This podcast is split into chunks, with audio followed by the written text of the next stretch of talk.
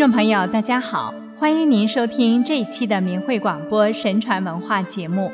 在中国传统文化中，君子是孔子论述的中心和重点。为了辨清君子的形象，孔子常把君子与小人比较而论，从道德修养、人格理想、毅力观和行为观等方面区分了君子和小人，指出两者根本的区别。君子喻于义，小人喻于利。意思是说，君子能够领悟的是道义，小人能够领悟的是利益。这里的“喻”字有领悟、明白的意思，具体含义是指君子与小人价值取向不同，君子于是必辨其是非，小人于是必计其利害。所谓利，是指金钱、财富等物质利益；所谓义，则是指道义、正义等超越物质利益之上的道德价值。君子行事都是义之于彼，后才为之的；而小人只以利来衡量，会为利益舍弃道义。一个真正的君子，必然是具有高尚精神追求的人。孔子说。朝闻道，夕死可矣。君子谋道不谋食，忧道不忧贫。他称赞学生颜回：“贤哉，回也！一箪食，一瓢饮，在陋巷，人不堪其忧，回也不改其乐。”孔子自己也是这样：饭苏食饮水，取功而枕之，乐亦在其中矣。对于品德高尚的君子来说，快乐不在于物质享受，而在于精神境界的追求，在于融于道的心灵深处的快乐。君子能够安贫乐道。孔子说：“君子修道立德，不为穷困而改节。”孔子认为，君子的修为以道为准，符合道可以贵，亦可以富。而若违背了道，那是坚决不行的。君子要见利思义，他把不义而来的富贵比作浮云，说不义而富且贵，于我如浮云。君子和而不同，小人同而不和。这里孔子把合同与否作为区分君子与小人的一个标准。和而不同，追求内在的和谐统一，而不是表象上的相同和一致；同而不和，则只在排斥异己，消灭差别。这种单一性倾向，最终必然导致事物的发展停滞，直至灭亡。比如五音协和，乃为律。如果全是一个音符，就无法令人听下去。和而不同的理念是。君子相交，有容人的雅量与坚持己见的操守，互相取长补短，不趋炎附势，不与黑暗势力同流合污。小人相交，必为共同谋利，依附强权，各怀损他利己之鬼胎。表面上强求一致，转过背来就互相攻击，故同而不和。君子之交淡如水，小人之交甘若醴。君子不追求同，不会要求别人跟自己一样，各自保持自己的特点。对待朋友是倾听和尊重的态度，是一种纯净的、不夹杂任何功利色彩的交往。所以看起来平淡如水，实则是一种心灵的相通。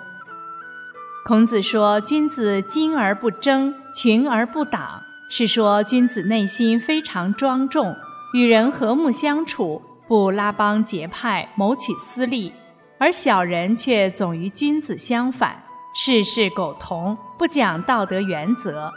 小人伪君子，定然是众人所唾弃的。”孔子认为，判断一个人的德性，不以众人的好恶为依据。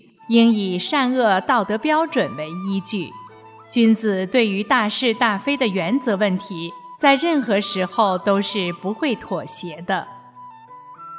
君子坦荡荡，小人长戚戚。君子光明磊落，不忧不惧，与人为善，所以胸怀坦荡荡。至于小人呢，总是患得患失，不是觉得别人对不起自己，就是认为某事对自己不利，忙于算计，受各种利欲所驱使，常陷入忧惧之中，所以总是常气气。孔子提出，君子要讲诚信，诚实无妄，乃天之道。圣人与天地同心，要做到无人欲之私。坦然无欺，恒久不殆。君子耻其言而过其行，即君子应恪守忠信，表里如一，言行一致。君子还要敢于坚持正道，纠正别人不符合道义的做法，而不是随声附和，人云亦云。君子与小人的心胸和视野不便自明。孔子称。君子道者三：仁者不忧，智者不惑，勇者不惧。他称赞颜回的安贫乐道，子贡的聪明真诚，子路的憨厚勇敢，曾参的忠实坦荡等。君子求助己，小人求助人。君子要求自己，小人要求别人。遇到矛盾时，君子从自己身上找原因，而小人只从别人身上找原因。孔子强调，君子有君子之德，仁义是君子所必须具有的品德。在仁德的追求中，锲而不舍才能达到仁的境界。颜回问：“怎样才能做到仁？”孔子说。如果你能够战胜自己的私欲而复归于天理，那么天下人都会称赞你是个仁人。仁于义作为君子之德，小人是无法企及的。君子日日精进向上于尽德修业，小人日日向下沉沦于私欲。孔子说：“君子能内省不久，过则勿惮改。”君子能够不断反省自己，通过修身完善自我修养，砥砺自己的品格。小人有错，总要推助他人或闻过是非，无法面对自己的缺失。孔子及其弟子在论及学道修行之时，往往从自身与周围人的关系为出发点来思考。他称赞颜回不迁怒，不贰过，不迁怒于别人。不重犯同样的错误。子贡说：“君子之过也，如日月之食焉。过也，人皆见之；耕也，人皆养之。”曾参说：“五日三省吾身，为人谋而不忠乎？与朋友交而不信乎？传不习乎？”是说每天都需反省数次，从而能在追求理想人格的道路上。永不懈怠。一次，宋国遇到水灾，鲁国派使者前往慰问。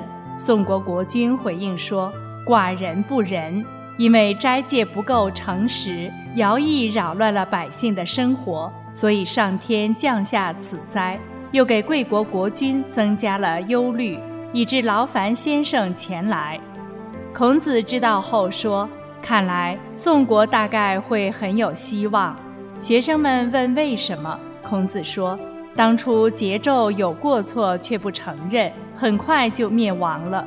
商汤、周文王知道承认自己的过错，很快就兴盛起来了。过而能改，君子之道，善莫大焉。”宋国后来果然成为国富民强的国家。